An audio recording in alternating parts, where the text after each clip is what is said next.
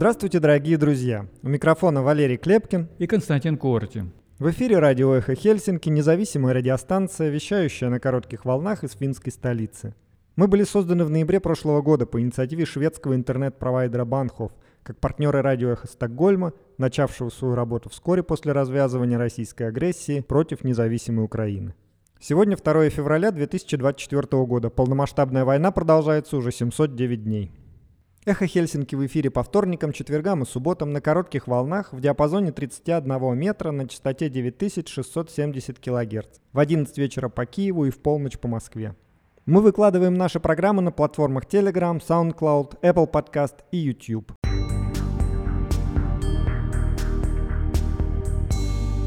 Сегодня в нашем выпуске – Хельсинки опустел из-за забастовок. Они остановили большую часть общественного транспорта. Тем временем Индустриальный союз объявил сегодня, что планирует провести трехдневную политическую забастовку в середине месяца. На Юле прошли дебаты кандидатов в президенты. Основные разногласия касались ядерного оружия и солдат НАТО в стране. Военно-морские и военно-воздушные силы Финляндии примут участие в 2024 году в задачах коллективной обороны НАТО в мирное время – заявил сегодня министр обороны страны Анти Хакканен. Для этого отряд из восьми истребителей и один корабль ВМС отправят в Румынию, Болгарию и на Черное море. Закрылся международный автомобильный пункт пропуска Нарва-Ивангород на эстонско-российской границе. Финляндия остается одной из наименее коррумпированных стран в мире. Страна удержала второе место в индексе восприятия коррупции международной организации Transparency International.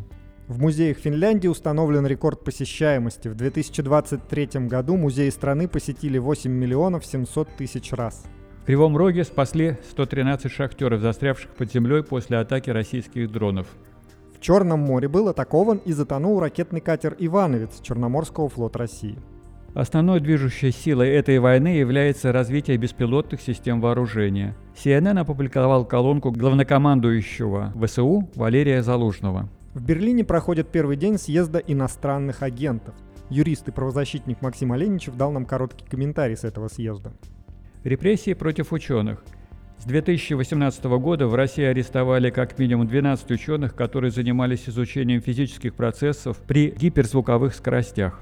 Мы побеседовали с физиком Андреем Сериковым, об увольнении которого из Санкт-Петербургского государственного университета мы рассказывали на этой неделе. Сегодня в эфире интервью с ним. В завершение интервью с писателем Дмитрием Петровым о его новой книге «Соло на судьбе с оркестром. Хроника времен Гладилина», в которой он описывает третью волну эмиграции и сравнивает ее с нынешней.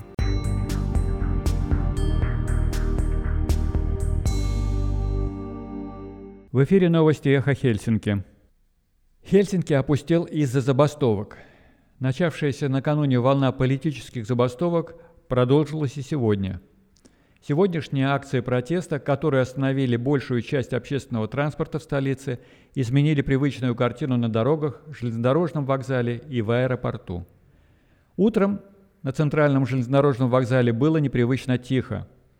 На перронах не было поездов, автобусные трамвайные остановки и столичный аэрохаб были пусты. Движение поездов дальнего следования и пригородного сообщения остановились полностью на сутки – не считая ночные поезда в Северную Финляндию. Индустриальный союз объявил на своем сайте, что акции протеста запланированы на 14-16 февраля. Акции коснутся около 6 тысяч работников технологической и базовой химической отрасли, а также предприятий по механической обработке древесины. Забастовки проводят в знак протеста против трудовых реформ правительства и ограничения права на забастовки.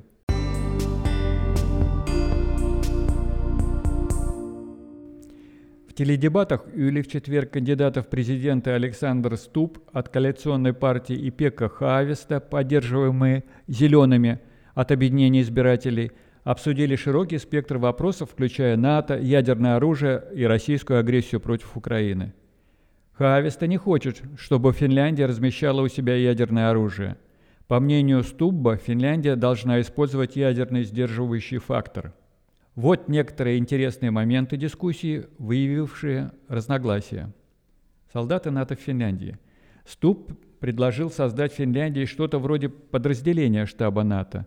Он подчеркнул, что речь идет не о полноценной базе, а о нескольких десятках офицеров НАТО, размещенных на территории страны. Хависта не согласился с такой позицией. По его мнению, оборона Финляндии опирается на финские оборонительные силы, и ситуация с безопасностью не такова, чтобы требовать войска НАТО. Достаточно принимать солдат НАТО во время военных учений, заметил Хависта. Ядерное оружие Финляндии. Хависта не хочет, чтобы Финляндия размещала у себя ядерное оружие. По мнению Стубба, Финляндия должна использовать ядерный сдерживающий фактор. Речь идет не о том, чтобы размещать ядерное оружие на постоянной основе. Мы должны дать понять остальному миру и России, в частности, что у нас нет ограничений в отношении членства в НАТО. В отношении ядерного оружия у Финляндии может быть какая-то роль, которую не будем оглашать публично. Хависта высказался за то, чтобы Украина за кулисами искала пути мирного выхода из войны, например, контактируя с Китаем или Турцией. Он, однако, подчеркнул, что Украина должна в процессе мирного урегулирования действовать с сильных позиций, а для этого ей нужно с помощью других стран продолжать добиваться успеха на поле боя. Ступ заявил, что задача президента не в том, чтобы поддерживать политику правительства, сославшись на собственный опыт работы в правительстве – Тогда, по его словам, нужно было принимать болезненные решения, и сейчас он не хотел бы советовать Кабинету министров, как нужно действовать в кризисной обстановке.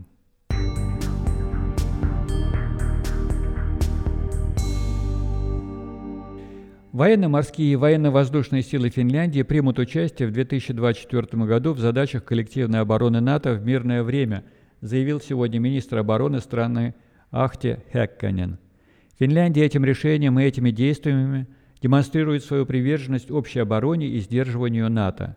Он уточнил, что в этих миссиях будут участвовать один корабль ВМС и отряд до восьми истребителей – Отряд истребителей ВВС примет участие в операциях ПВО НАТО в Румынии, Болгарии и на Черном море в июне-июле. В нем будут числиться 70-100 военнослужащих. Задача подразделений, участвующих в операции «Воздушный щит», входит патрулирование воздушного пространства, противовоздушная и противоракетная оборона, подготовка к совместным операциям без вооружения и сдерживания путем демонстрации военной силы, сообщает Минобороны.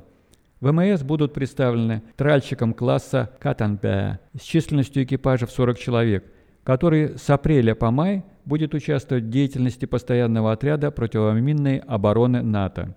В маневрах сухопутных войск НАТО Финляндия сейчас не участвует.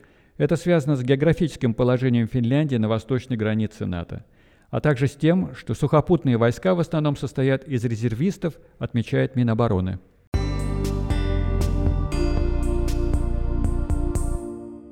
Автомобильный КПП на эстонско-российской границе Нарва и Ивангород закрылся. Для жителей Финляндии ближайшим пунктом пересечения границы с Россией на автомобиле теперь являются Куйдула и Лухамаа на юге Эстонии. Теперь пересечение границы в Нарве возможно только пешком. Движение автомобильного транспорта по мосту между Нарвой и Ивангородом остановлено с 1 февраля, сообщает эстонская общественная радиокомпания ЭРР. Россия уже давно сообщила, что закрывает свой пограничный пункт на ремонт.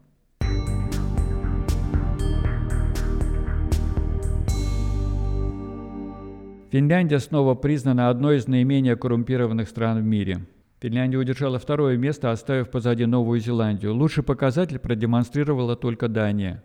Это следует из свежего индекса восприятия коррупции, который подготовила международная организация Transparency International – Финляндия получила в рейтинге 87 баллов из 100 возможных.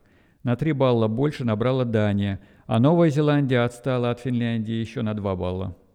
Финляндия не покидала тройку стран с наименьшей коррупцией с 2011 года. После тройки лидеров следует Норвегия 84 и Сингапур 83 балла. Из соседних стран Швеция заняла шестое место, Эстония 12, а Россия 141. Самый слабый результат из всех северных стран продемонстрировала Исландия, заняв 19-ю строчку. Всего в рейтинге сравнивается 180 стран. Наиболее коррумпированными из них оказались Сомалийская республика, занявшая последнюю строчку, а также Сирия и Венесуэла.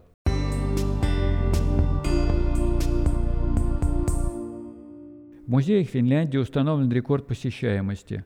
В 2023 году музей страны посетили 8 миллионов 700 тысяч раз – это следует из предварительной статистики музейного управления.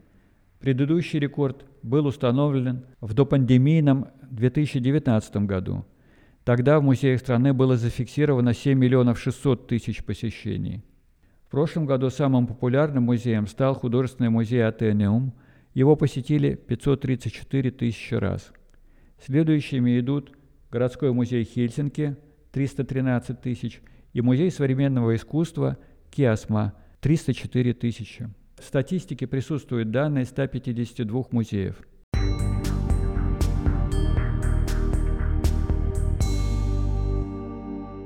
В Кривом Роге спасли 113 шахтеров, застрявших под землей после атаки российских дронов.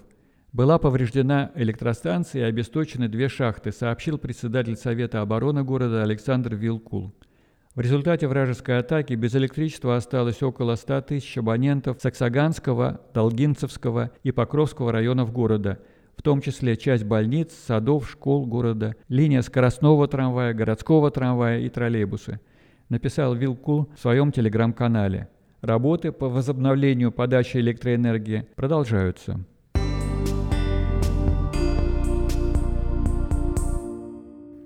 Черном море в ночь на 1 февраля был атакован украинскими надводными дронами и затонул ракетный катер Черноморского флота Российской Федерации «Ивановец», бортовой номер 954.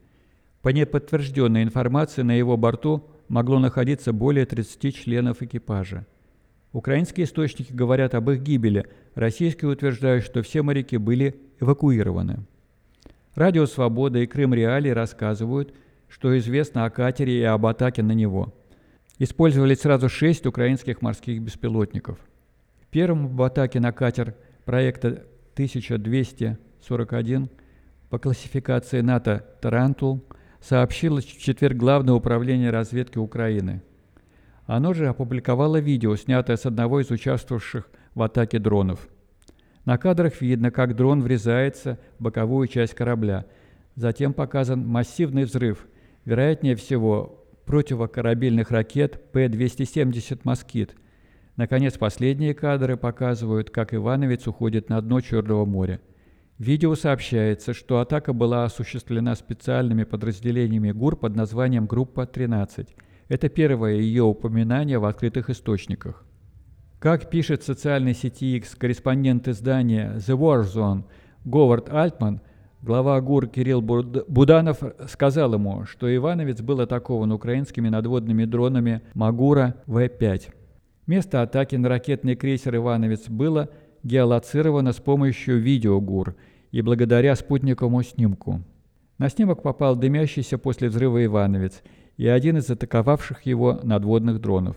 Корабль был подбит в 12 километрах от озера Донузлав, где базируются ракетные катера этого типа, и менее чем в 8 километров от прибрежного крымского села Окуневка, что совпадает с данными российских военкоров. Военно-морские силы Украины утверждают, что у России было всего три ракетных катера этого типа. Они стоят на вооружении Черноморского флота в составе 41-й бригады ракетных катеров, участвовавшей, в числе прочего, в аннексии Крыма в 2014 году. Российский телеграм-канал ВЧК УГПУ приводит свою версию атаки на ракетный катер «Ивановец». По его данным, корабль был пойман в ловушку в 9 километрах от входа в озеро Донузлав. Всего ударов, а следовательно и украинских надводных дронов, было три. Первый произошел в 3 часа 42 минуты, второй в 3 часа 44 минуты, третий контрольный в 3 часа 47 минут. Украинский военный журналист, главный редактор сайта «Цензор.нет» Юрий Бутусов проанализировал видео с уничтожением Ивановца. Он пришел к выводу, что катер в момент атаки был на ходу, мог маневрировать, но вскоре потерял эту способность, потому что первые два удара пришлись на его винты. Третий дрон ВСУ, считает Бутусов, грамотно добил корабль, ударив его правый борт и вызвав детонацию ракет «Москит». По его словам, шансов выжить у экипажа практически не было – Бутусов также отмечает, что носовая 76 миллиметровая зенитно-артиллерийская установка АК-176 и две 30 миллиметровые зенитно-артиллерийские установки АК-630, способные вести плотный огонь по движущимся целям в леси корабля, не были приведены экипажем Ивановца в действие. Утром в пятницу Юрий Бутусов опубликовал новые видео атаки, снятые с борта участвовавших в ней украинских дронов. Всего, по словам Бутусова, было использовано 6 беспилотников. Сколько из них удалось вернуть после операции, не уточняется. Экспортная стоимость корабля, несмотря на то, что разработан он и построен был еще в Советском Союзе в 1989 году, оценивается Главным управлением разведки Украины в 60-70 миллионов долларов. Один беспилотник Магура В-5, по данным украинских военных, стоит около 270 тысяч долларов США. Таким образом, потопленный российский корабль оказался почти в 40 раз дороже, чем атаковавшие его дроны.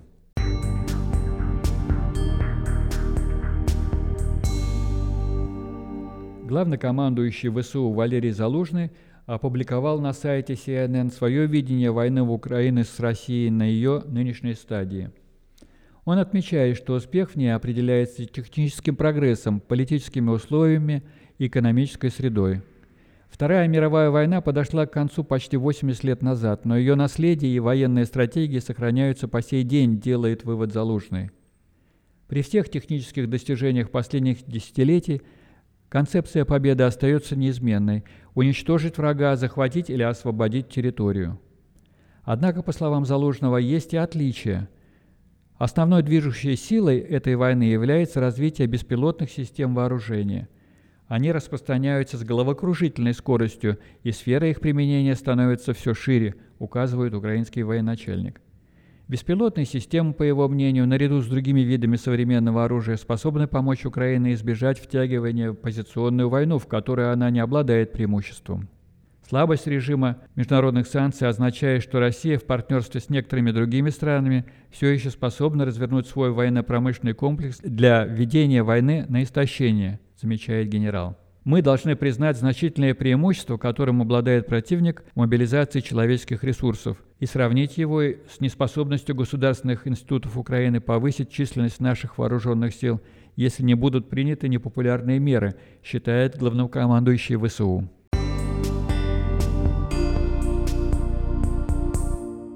Берлине начал сегодня свою работу съезд иностранных агентов – Съезд объединяет 250-300 человек, которые участвуют в нем как очно, так и по видеосвязи.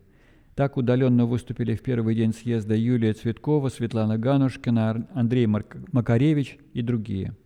В первую очередь цель, конечно, познакомиться с разными иностранными агентами, потому что российское государство включило в этот реестр очень разных людей из сферы и культуры, и из сферы правозащиты, юристов и даже людей, которые, в общем, не интересовались политикой, но политика пришла за ними, рассказывает о съезде один из участников, юрист и правозащитник Максим Оленичев. Сегодня проходит сессия по презентации проектов, в которых участвуют иностранные агенты. И эти проекты тоже очень разные. И антивоенные направленности, и против государственной российской пропаганды, и правозащитные проекты. Очень широкий срез гражданского общества сейчас представлен на съезде. Съезд символически начался пятницу, в день объявления новых иностранных агентов, и продлится два дня. Еще в декабре интернет-издание «Сота» сообщало, что среди организаторов встречи иноагентов Марат Гельман, Анна Монгайт, Наталья Пелевина, Виталий Манский, Дмитрий Гудков, Анастасия Шевченко, Максим Резник, Евгений Киселев и Александр Морозов. Также СОТА сообщила, что на съезд иноагентов не приехал ни один представитель ФБК, хотя многие из них – Леонид Волков, Дмитрий Низовцев, Кира Ярмыш, Руслан Шаведдинов и другие – внесены в список Минюста. В эфире участник съезда Максим Оленичев. Максим, а, добрый день, спасибо, что согласились пообщаться. А, я знаю, вы сейчас участвуете в съезде иноагентов в Берлине. Расскажите, пожалуйста, кто организатор съезда, Какие цели, что сегодня вот в первом дне съезда происходило и сколько он вообще продлится? Да, добрый день. А, ну, на самом деле, съезд сейчас объединяет где-то 250-300 человек.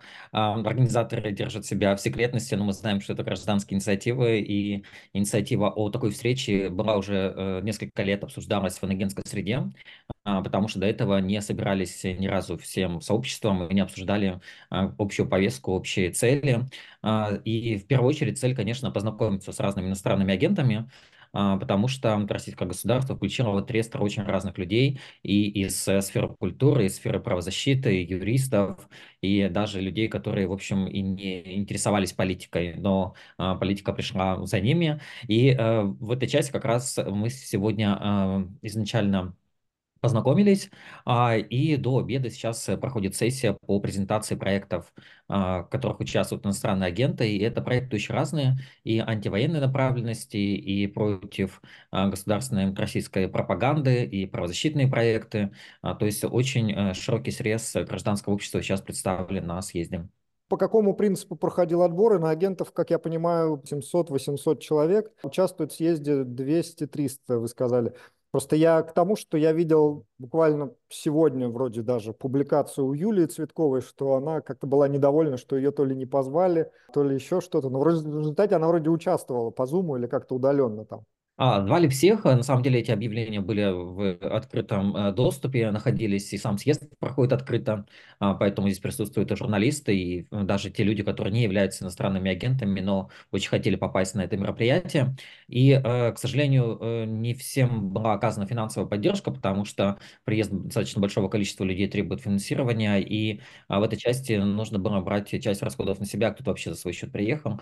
И поэтому вот такой вот порог доступа был и все, кто хотели, могли заявиться. А, и не все смогли приехать физически, но а, сегодня на открытии нашей конференции а, было достаточно много видео выступлений от э, разных людей. В том числе выступала Юлия Цветкова, которая выражала тоже свое отношение к иностранному агентству, а, выступала а, Светлана Ганушкина, выступал Андрей Макаревич и так далее. То есть очень разные люди, которые хотели бы принять участие, но не смогли. Я правильно понял, что из России на агенты тоже приехали? да, есть несколько человек, но как раз по причинам безопасности, в общем, понятно, как-то не Понятно, да, это я понимаю. А сколько продлится съезд? А, два дня, э, сегодня и завтра, а, предусмотрены еще возможности проведения для рабочих групп по разным темам, где мы будем обсуждать а, о том, как э, складывается реальность в России по разным темам и что мы можем в этой части предпринять. Но это, конечно, никакой не заговор против чего-то. Мы просто решили познакомиться и подумать, как мы можем друг другу быть полезными и как в нашей деятельности, ту, которую мы ведем уже по несколько лет. А по итогам а, какие-то резолюции съезда будут или что-то там в дальнейшем планируется еще проводить? Это будет как-то оформляться в виде какой-то, может быть, я не знаю, общественной организации? Нет, не знаете? А, мы не стали пока это обсуждать, потому что, ну, на самом деле, первая а, задача все-таки познакомиться и понять, что мы совпадаем по ценностям и есть какие-то общие активности. А, вопрос создания организации сейчас на повестке не стоит, но завтра, когда встреча будет заканчиваться, будем обсуждать, каким образом мы можем дальше взаимодействовать, чтобы быть взаимополезными друг другу. Отлично. Еще вопрос э, с точки зрения сотрудничества, взаимопомощи, то есть э, разрабатываются какие-то варианты юридической помощи иноагентам. Как я понимаю, есть э, иноагенты, которые не признают себя как таковыми, не ставят плашки, в результате получают штрафы. Последствия этих штрафов могут быть непредсказуемы. Там, как я понимаю, несколько штрафов может привести к тому, что у людей начнут э, судебные приставы, знаю, там, изымать имущество или еще что-то. Вот вопросы э, взаимопомощи в э, иноагентской, скажем так, среде рассматриваются какие-то на съезде? А, ну, э, этот вопрос тоже будет обсуждаться. Сейчас уже существует несколько проектов, которые занимаются а, психологической, юридической помощью иностранным агентам. А, в частности, этим занимается первый отдел, Центр защиты прав СМИ и Агора.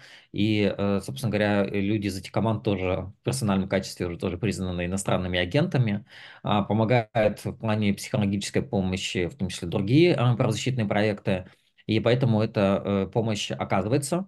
И каждый, кого признали иностранным агентом, может обратиться в организации и попросить себе а, такую поддержку. Но здесь важно сказать, что кто-то пытается оспаривать статус иностранного агента и обращается за помощью а, правозащитной организации, а кто-то не признает этот статус и не пытается оспаривать. Так, допустим, а, Борис Акунин, он решил, э, насколько я понимаю, не оспаривать а, статус иностранного агента, а другие э, люди в большинстве своем идут в суды, понимая о том, что в российских судах нет никакой положительной перспективы по этим делам, потому что ни одного выигранного дела до сих пор нет. Были отдельные решения суда по двум кейсам, но они отменены вышестоящими судами.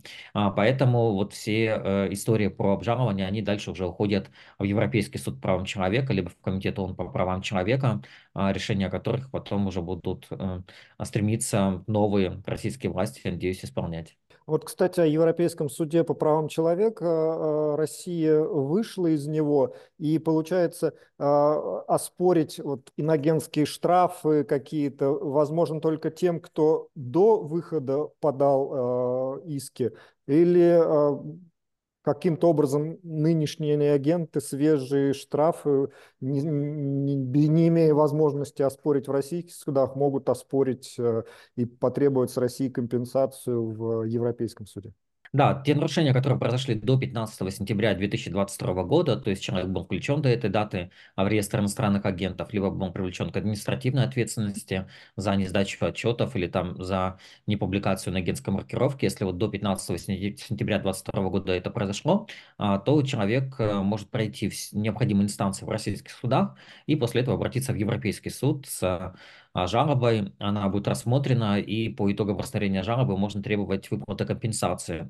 Другое дело, что Российская Федерация в настоящее время а, прекратила выплату компенсации по всем решениям Европейского суда, а, поэтому эта задача будет уже там для других властей, которые будут признавать решение Европейского суда. Но альтернативой остается подача жалобы в Комитет ООН по правам человека, и первые 17 жалоб, они ушли в конце ноября прошлого года, и будут рассматриваться там. Но Комитет ООН по правам человека никогда не рассматривал э, вопросы по иногенству, это первая жалоба будет, и по их практике они никогда не присуждают конкретную компенсацию. То есть они могут сказать о том, что нарушен международный пакт о гражданских и политических правах, и потребовать от Российской Федерации выплатить адекватную компенсацию, как они могут написать в своем решении, и конкретный размер компенсации затем уже само национальное государство должно решить. А на текущий момент, повторюсь, нет ни одного решенного иногенского кейса в комитетах ООН, и поэтому вот когда комитет рассмотрит, а, после этого уже нужно будет пытаться исполнять его решение внутри страны, а, потому что Российская Федерация э, вышла из Совета Европы, и поэтому европейская система защиты прав человека недоступна сейчас для иностранных агентов в Европе, но доступны как раз ООНовские процедуры, где Российская Федерация является участницей а, международных договоров о правах человека, и поэтому обязана их исполнять, в том числе решение Комитета ООН по правам человека. Окей, понятно, спасибо. А, Максим, а, надеюсь, в следующей нашей передаче мы с вами сможем а, тоже минут 10 еще побеседовать. Вы расскажете, может быть, об итогах съезда, если у вас будет время. Спасибо. Да, да, конечно, да. Спасибо, да, до свидания. В эфире был юрист и правозащитник Максим Оленичев.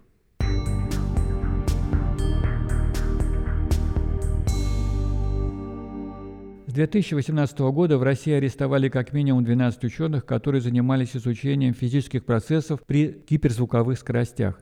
Как пишет в своем расследовании русская служба BBC, приказы об их арестах в ФСБ проходили напрямую от президента России Владимира Путина. Трое арестованных с тех пор скончались. Как указывает издание, Путин с 2005 года использовал передовые гиперзвуковые российские технологии, не имеющие аналогов в мире, в качестве угрозы так называемому коллективному Западу.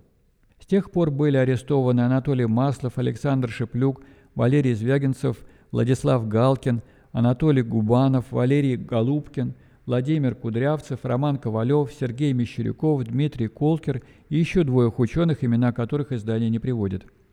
Как указывает адвокат из первого отдела, цель работы ФСБ в таких делах – создать видимость, что за российскими разработками в области этих гиперзвуковых технологий охотятся шпионы. Потешить эго, показать, что российские ракеты лучше, их пытаются украсть. Большая часть арестованных так или иначе связана друг с другом. Так, все арестованные из четырех учреждений. Это Новосибирский институт теоретической и прикладной механики, Сибирского отделения РАН, Томский политехнический университет – и подмосковные Центральный научно-исследовательский институт машиностроения СНИЭМАШ и Центральный аэрогидродинамический институт ЦАГИ. Все институты, в которых ФСБ ищет подозреваемых в госизмене, объединяло участие в проектах седьмой рамочной программы грантов на космические исследования Европейского Союза. Как пояснил журналист Иван Сафронов, сам осужденный по обвинению в госизмене, Цепочка обвиняемых в госизмене – регулярная практика ФСБ. Он писал, что при расследованиях конкретного дела о госизмене следователи пытаются добиться, чтобы обвиняемый не только признал вину, но и дал показания против коллег. Трое ученых, обвиненных в госизмене, скончались. Владимир Кудрявцев из НИЭМАШ, работавший с Масловым из РАН, и его коллега Роман Ковалев и заведующий лабораторией квантовых оптических технологий в Институте лазерной физики Сибирского отделения РАН – Дмитрий Колкер. Последний скончался спустя два дня после задержания. Его увезли на самолете в московское СИЗО прямо из больницы на четвертой стадии рака поджелудочной железы. Следствие и суды в отношении остальных еще продолжаются. Это расследование BBC посвящено последним нашумевшим и жестоким преследованиям физиков в современной России. Но сгущаются тучи над учеными, которые не приближены к военным секретам – над теми, которые, например, трудятся в высшей школе. Совсем недавно мы узнали об увольнении из Санкт-Петербургского государственного университета физика Андрея Серякова и взяли у него интервью. Андрей, здравствуйте. Здравствуйте, кстати. Ну, я уже узнал несколько дней назад про то, что у вас уволили или, точнее, не продлили контракт. И вот сейчас э, хотел из первых уст узнать, что произошло. А, я был младшим научным сотрудником лаборатории физики высоких энергий СПБГУ. Я там работал, в общем-то, 10 лет.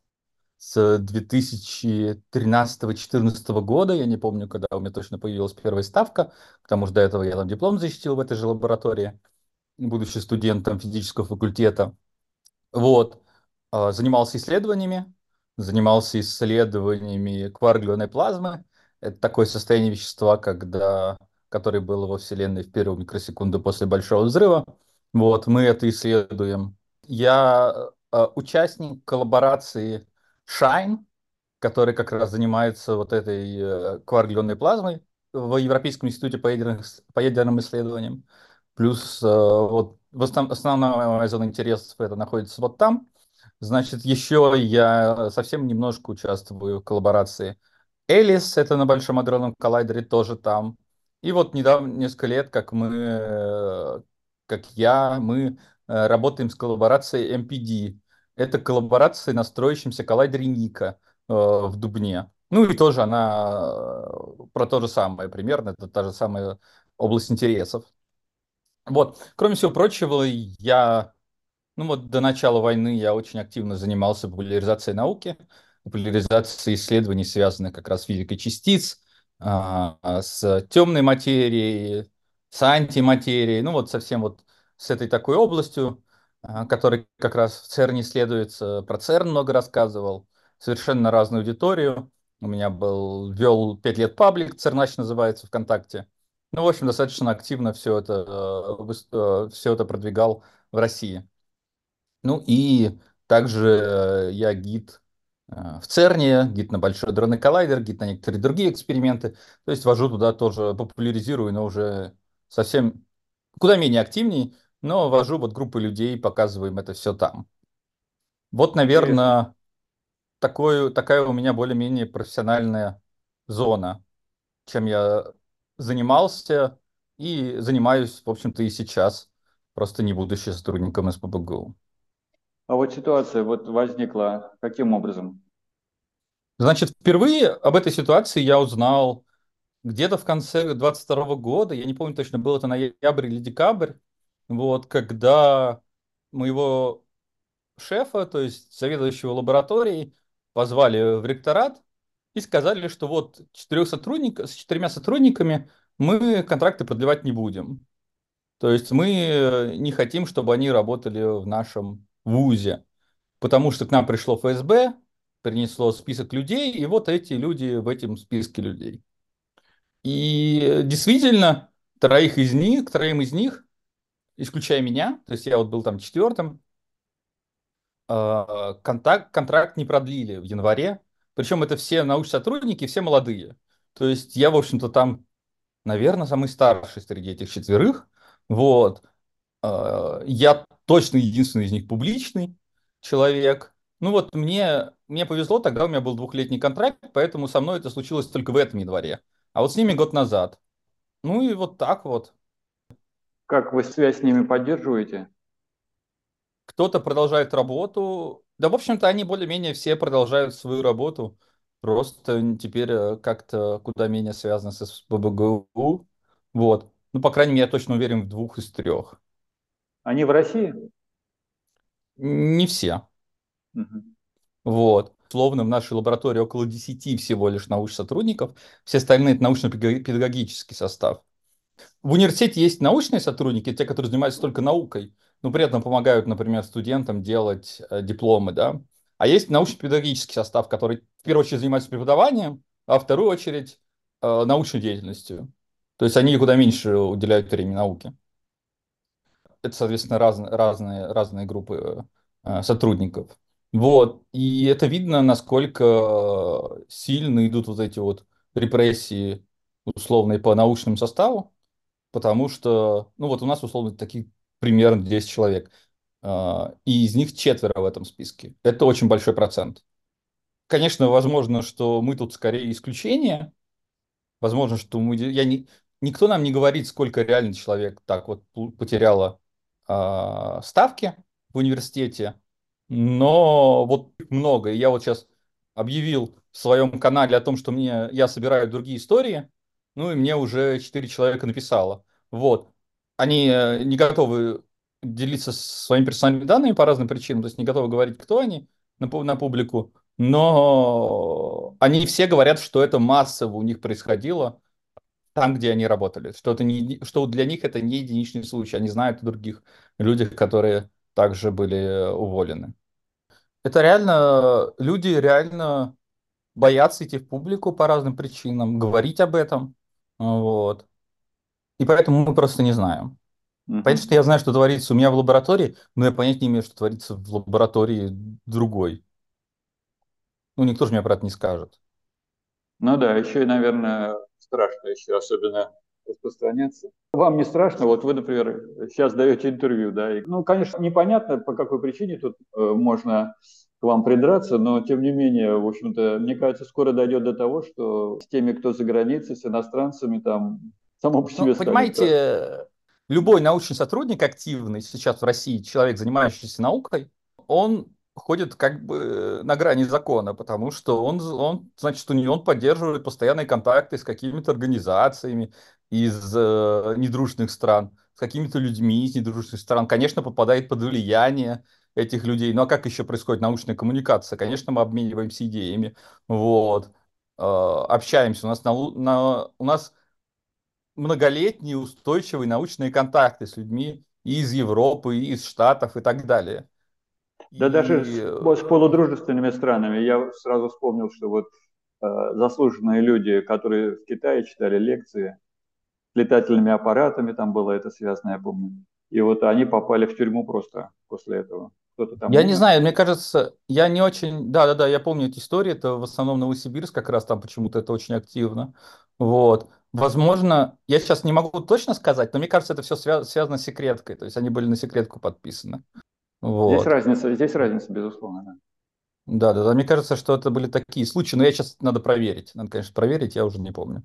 Но я хотел просто добавить, что, конечно, мне немножко страшно про это все, но я как-то принял для себя решение, что я не готов в каким-то моментам молчать. Вот. Особенно по тем, которые а, так вот цели, прям направленно не угрожают э, моей безопасности. Вообще, вот какое ваше мнение, почему такие чистки начались? Секретности нет. Для, для галочки вроде бы слишком дорогое дело э, ученых вот, использовать. А, почему, почему такие чистки идут? У меня нет какого... Ну, мне кажется, просто из системы образования убирают э, нелояльных людей, потому что вот мы видим, что систему образования превращают, а, что такая вот, что один из признаков того, что государство идет к тоталитарному строю, это как раз вот а, эндокринация системы образования, да, и мы видим, что вот с этими разговорами о важном, какими-то занятиями в университетах, вот, э, ну, по крайней мере, пока еще вроде не повсеместных, мы видим, что идет зачистка от нелояльных, условно, людей, да, тех людей, которые придерживаются других мнений. И мне кажется, вот мы под это подпали, что, в общем-то, а, мне, мое мнение, это вообще типа вот просто рассуждение, что ФСБ пришло с большим списком в университет, и университет, чтобы читаться перед ФСБ, он начинает удалять сотрудников.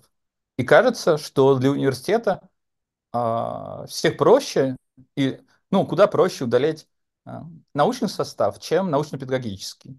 Потому что если вы удаляете учителя, вам надо найти замену, вам надо, возможно, учебный план менять, как-то студентам об, э, э, объясняться это все. Студенты тоже не любят такие вещи, еще возмущаться начнут. А научный сотрудник удалил, проблем нет.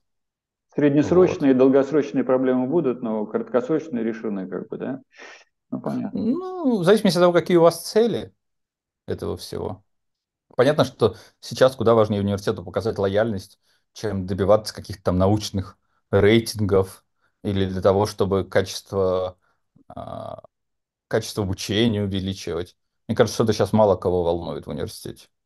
А вообще вот люди науки, вот, ну вот из вашего круга общения, а, они довольны положением, своими, пардон, зарплатами, там, а, условиями?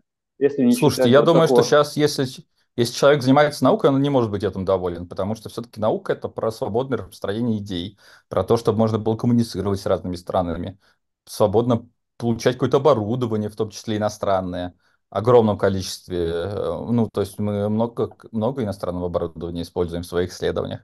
И работаем вот даже, условно, работ, работа вот в Европейском институте ядерных исследований, потому что это э, единственная в мире лаборатория, где можно проводить наши исследования.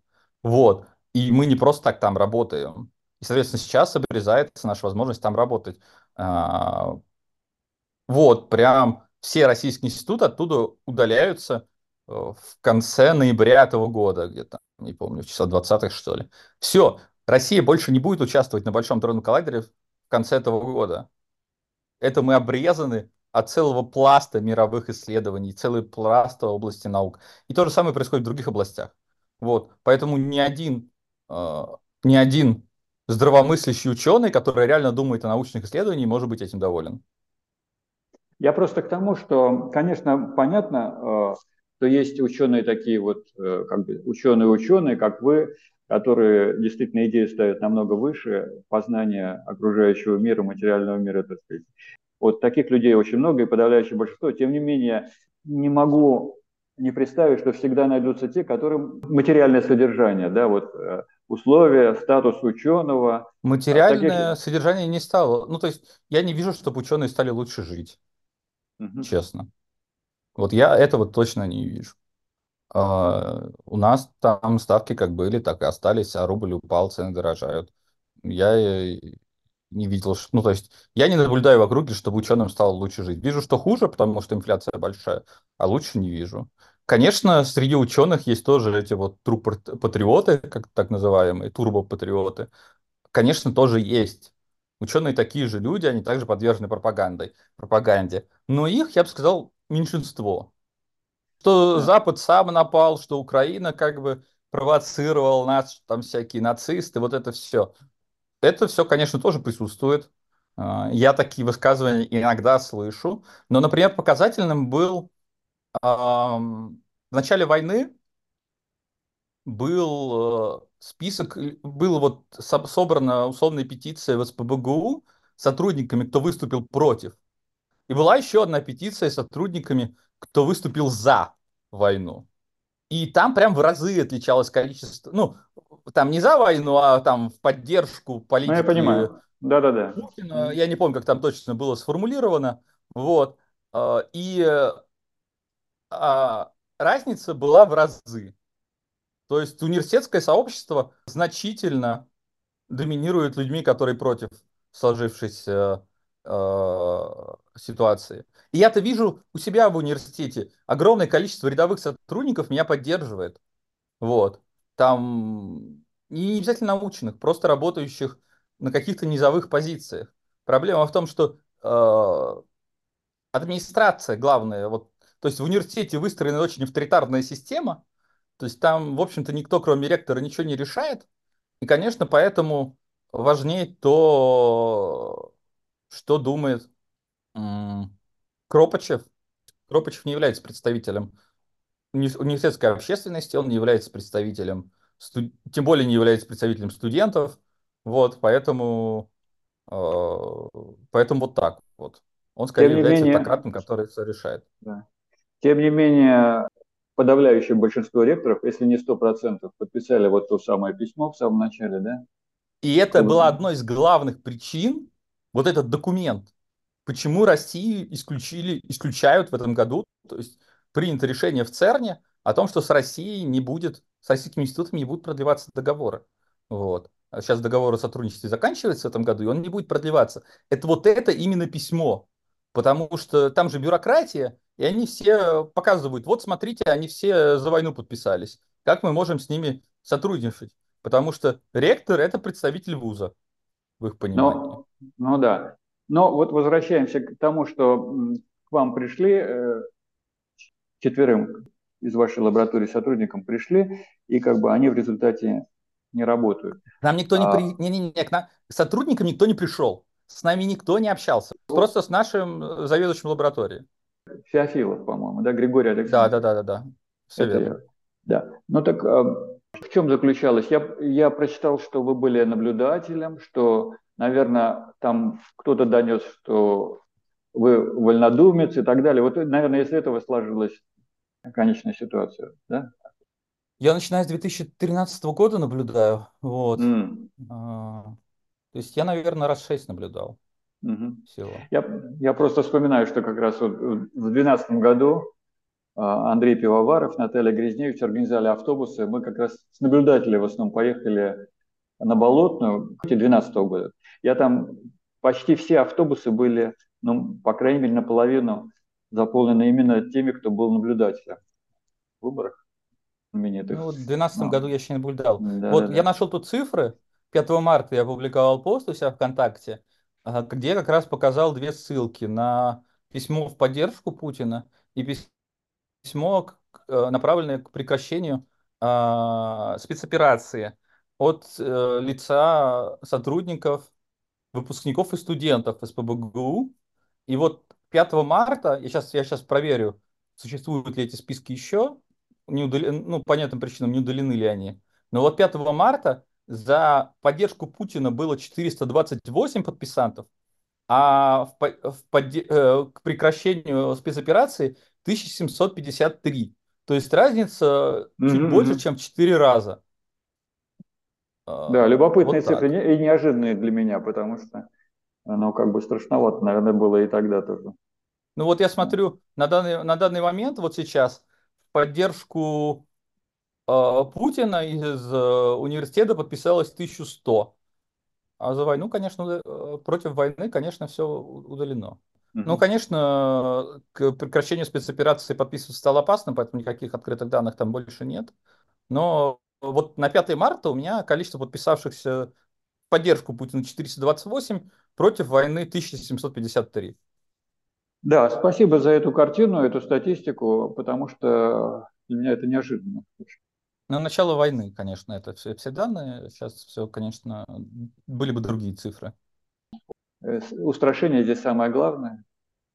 И такими Да. методами рассчитывают пока, как бы не стреляя по толпе, утихомирить людей, как бы заставить их быть Вот лояльными. я еще хочу прокомментировать то, что вы говорили, что я наблюдатель. Это не важно в данном случае, потому что вот все другие люди, три других человека, они вообще не публичны, они не наблюдатели, ничего, которые уволили из моей лаборатории. Вот. Они не выступали нигде-то, там только один из них участвовал в митингах когда-либо, причем только в двух. Вот. Ни- ничего они в соцсетях не писали про это. А, И единственное, что нас объединяет, это, это подписка на умное голосование. Вот та база, которая была слита у Навального. Вот. А, По крайней мере, касательно 22 года. Сейчас мы видим, видно, э, что в университете есть какой-то э, рейтинг этих, ну, условный, да, что с кем-то они говорят, готовы э, э, обсуждать что-то, с кем-то не готовы. То есть я уже я знаю истории, когда, по крайней мере, э, с человеком готовы обсуждать, что его можно обратно нанять, если он там покажет свою лояльность. Но со мной такого не было. Со мной никто вообще ничего не разговаривал. Это говорит о том, что вот есть те, с кем готовы как-то приходить к какому-то компромиссу, а есть те, с кем не готовы. Единственное, что объединяет вас, это списки умного голосования. А, кстати, вспоминая самые последние события, за Надеждина подписывались? Я подписывался за Надеждина, да. Понятно. Тут даже в Хельсинки, в Финляндии тоже несколько десятков человек. Ну, вот, вот, это было, вот это было страшно. Вот это для меня... Я очень долго думал об этом. Думал об этом надо или не надо. А, я даже не думал о том, спойлер он, не спойлер, это мне не очень важно. Если человек выступает против войны, о том, что надо заканчивать войну, мне достаточно... Мне куда важнее, о чем политик говорит, чем что он реально думает. Вот. А, но я понимаю, что это, в общем-то, потенциально тоже репрессивные списки. И я думал, вот действительно для меня был дилемма, ну, то есть это выбор между своей, своими собственными рисками, связанными с безопасностью, и, э, и тем, и как-то вот тем, что считаешь правильным сделать. Но, в общем, в итоге то, что я считаю правильным, перебороло. Для а... меня вот это больше риск, чем разговор с вами. Ну да, по вашему опыту это несомненно так должно быть. Э, интересно, э, вы подробно читали э, насчет отношения к войне? Ведь заморозить вот конфликт в этом состоянии с Крымом, это же не совсем то, что хотят, так сказать, прогрессивные молодые люди. Ну, я думаю, что это единственное, что может э, пройти. Ну, наша страна состоит не только из прогрессивных молодых людей. Вот. Действительно, поддержка войны в обществе существует, и она большая. Нет, нет, нужно... вы, меня, вы меня не поняли. Э, вот э, Надеждин, если подробнее рассмотреть его высказывание, то, что он говорит, и э, если подробнее все это рассмотреть, окажется, что не такая большая разница между противником войны Путиным и противником войны Надеждиным, но на условиях, конечно, определенных. Я, не, войну... я, я впервые слышу, что Путин какой-то противник войны. А вот э, его так вполне можно трактовать, и вы говорите, что э, нет, по словам Путину, политика, по Путину... Он, же, он же говорит, что я против, я хочу, чтобы не, это не, все прекратилось. Сдавайтесь, нет, грубо говоря, да? Нет, нет, нет, я, я не согласен тут с вами. По Путину можно судить по его действиям. Вполне себе, он уже долго у власти, и все, и с ним более-менее все понятно. Вот, насколько, э, насколько как бы его слова сходятся с его действиями я думаю, что ему, в общем-то, в этом плане никакого доверия нет. Вот. А... А, а к Надеждину есть? Ну, у меня базово есть доверие к людям, да. Хорошо, понял вашу позицию, хотя здесь я... Ну, опять же, вот... мне важно, да. что... Смотрите, мне важно, чтобы это, эта позиция была в информационном поле. Мне сейчас не важно персоналия. Мне важно, что об этом говорят. Мне важно показывать людям, что таких людей, которые... Мне важно, чтобы было показано, что таких людей, которые выступают против войны, их много. Вот чтобы это было в информационном поле. Понятно. Для меня это важнее, чем то, какой именно персонале является Надеждин. Ну, понял ваш подход. Хотя, говорю, здесь я его не, немножко не разделяю. Тем не менее. И хотелось бы, конечно, больше услышать, может быть, еще когда-нибудь и по этому поводу. Не знаю, как будет развиваться дальше все. Спасибо тем, кто нас связал. Вот Дмитрию Дубровскому, в частности. Большое спасибо. Успехов вам и осторожнее там, потому что все развивается дальше не в том ключе, которым бы хотелось. Успехов. До свидания. До свидания. Это был петербургский физик Андрей Серяков.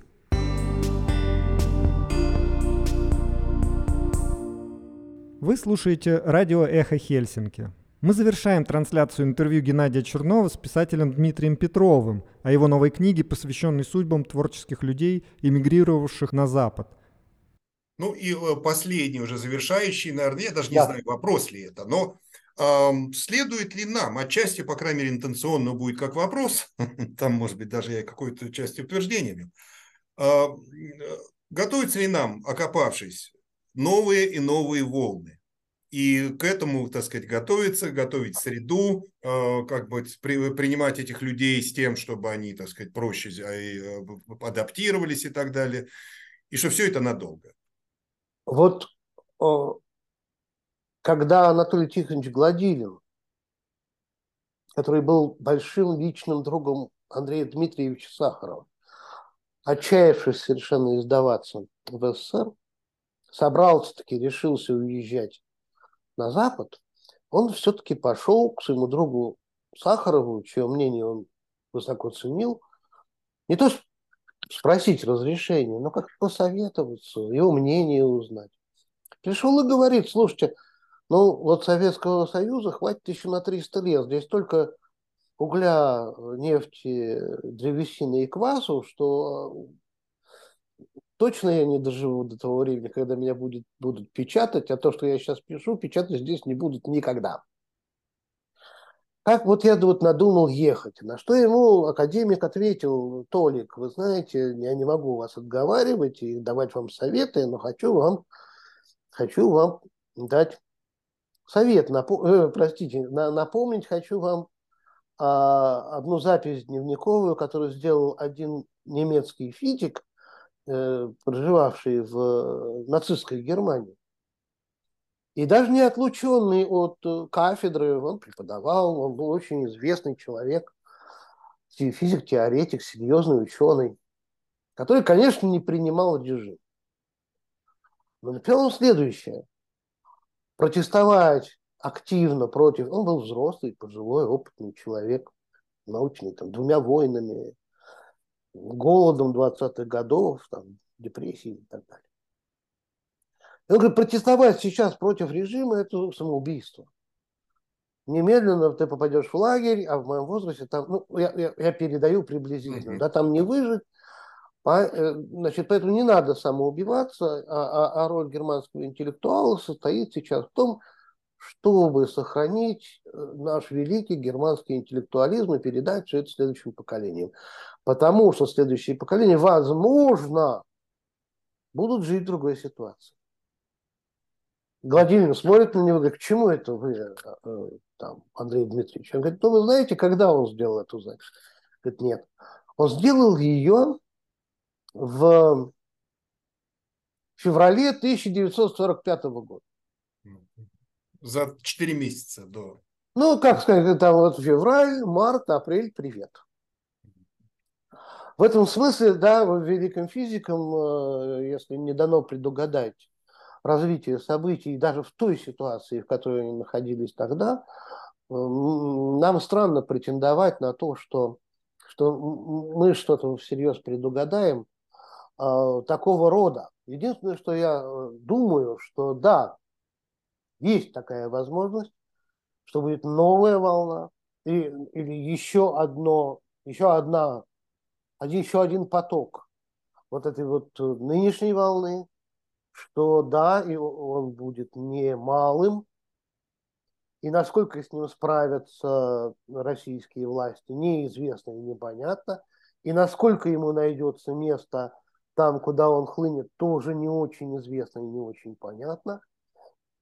А, не могу сказать, что я его жду, но я могу сказать, что если он будет, то, то с ним придется иметь дело, и тогда мы с нами встретимся вновь, может быть, не в последний раз. Ну, значит, мы э, будем с вами надеяться на лучшее, сохранять, да. э, сохранять будем. традицию Здесь все ждут Алию. Слушайте, это, это еще, знаете, была такая сионистская песня э, 70-х годов. Полощется Красное море, бежит за волной волна волнуются всюду евреи, когда же придет Алия. Но тут ну, все ждут Алию опять. Вполне сейчас, опять, в последнее время. Ну что, ну что, хочу вас поблагодарить за эту э, беседу интересную, и будем сохранять вот эту традицию интеллектуальной свободы. Пока. Да, Отлично. Геннадий, спасибо огромное за, за наш разговор, это было очень приятно. В эфире был Дмитрий Петров.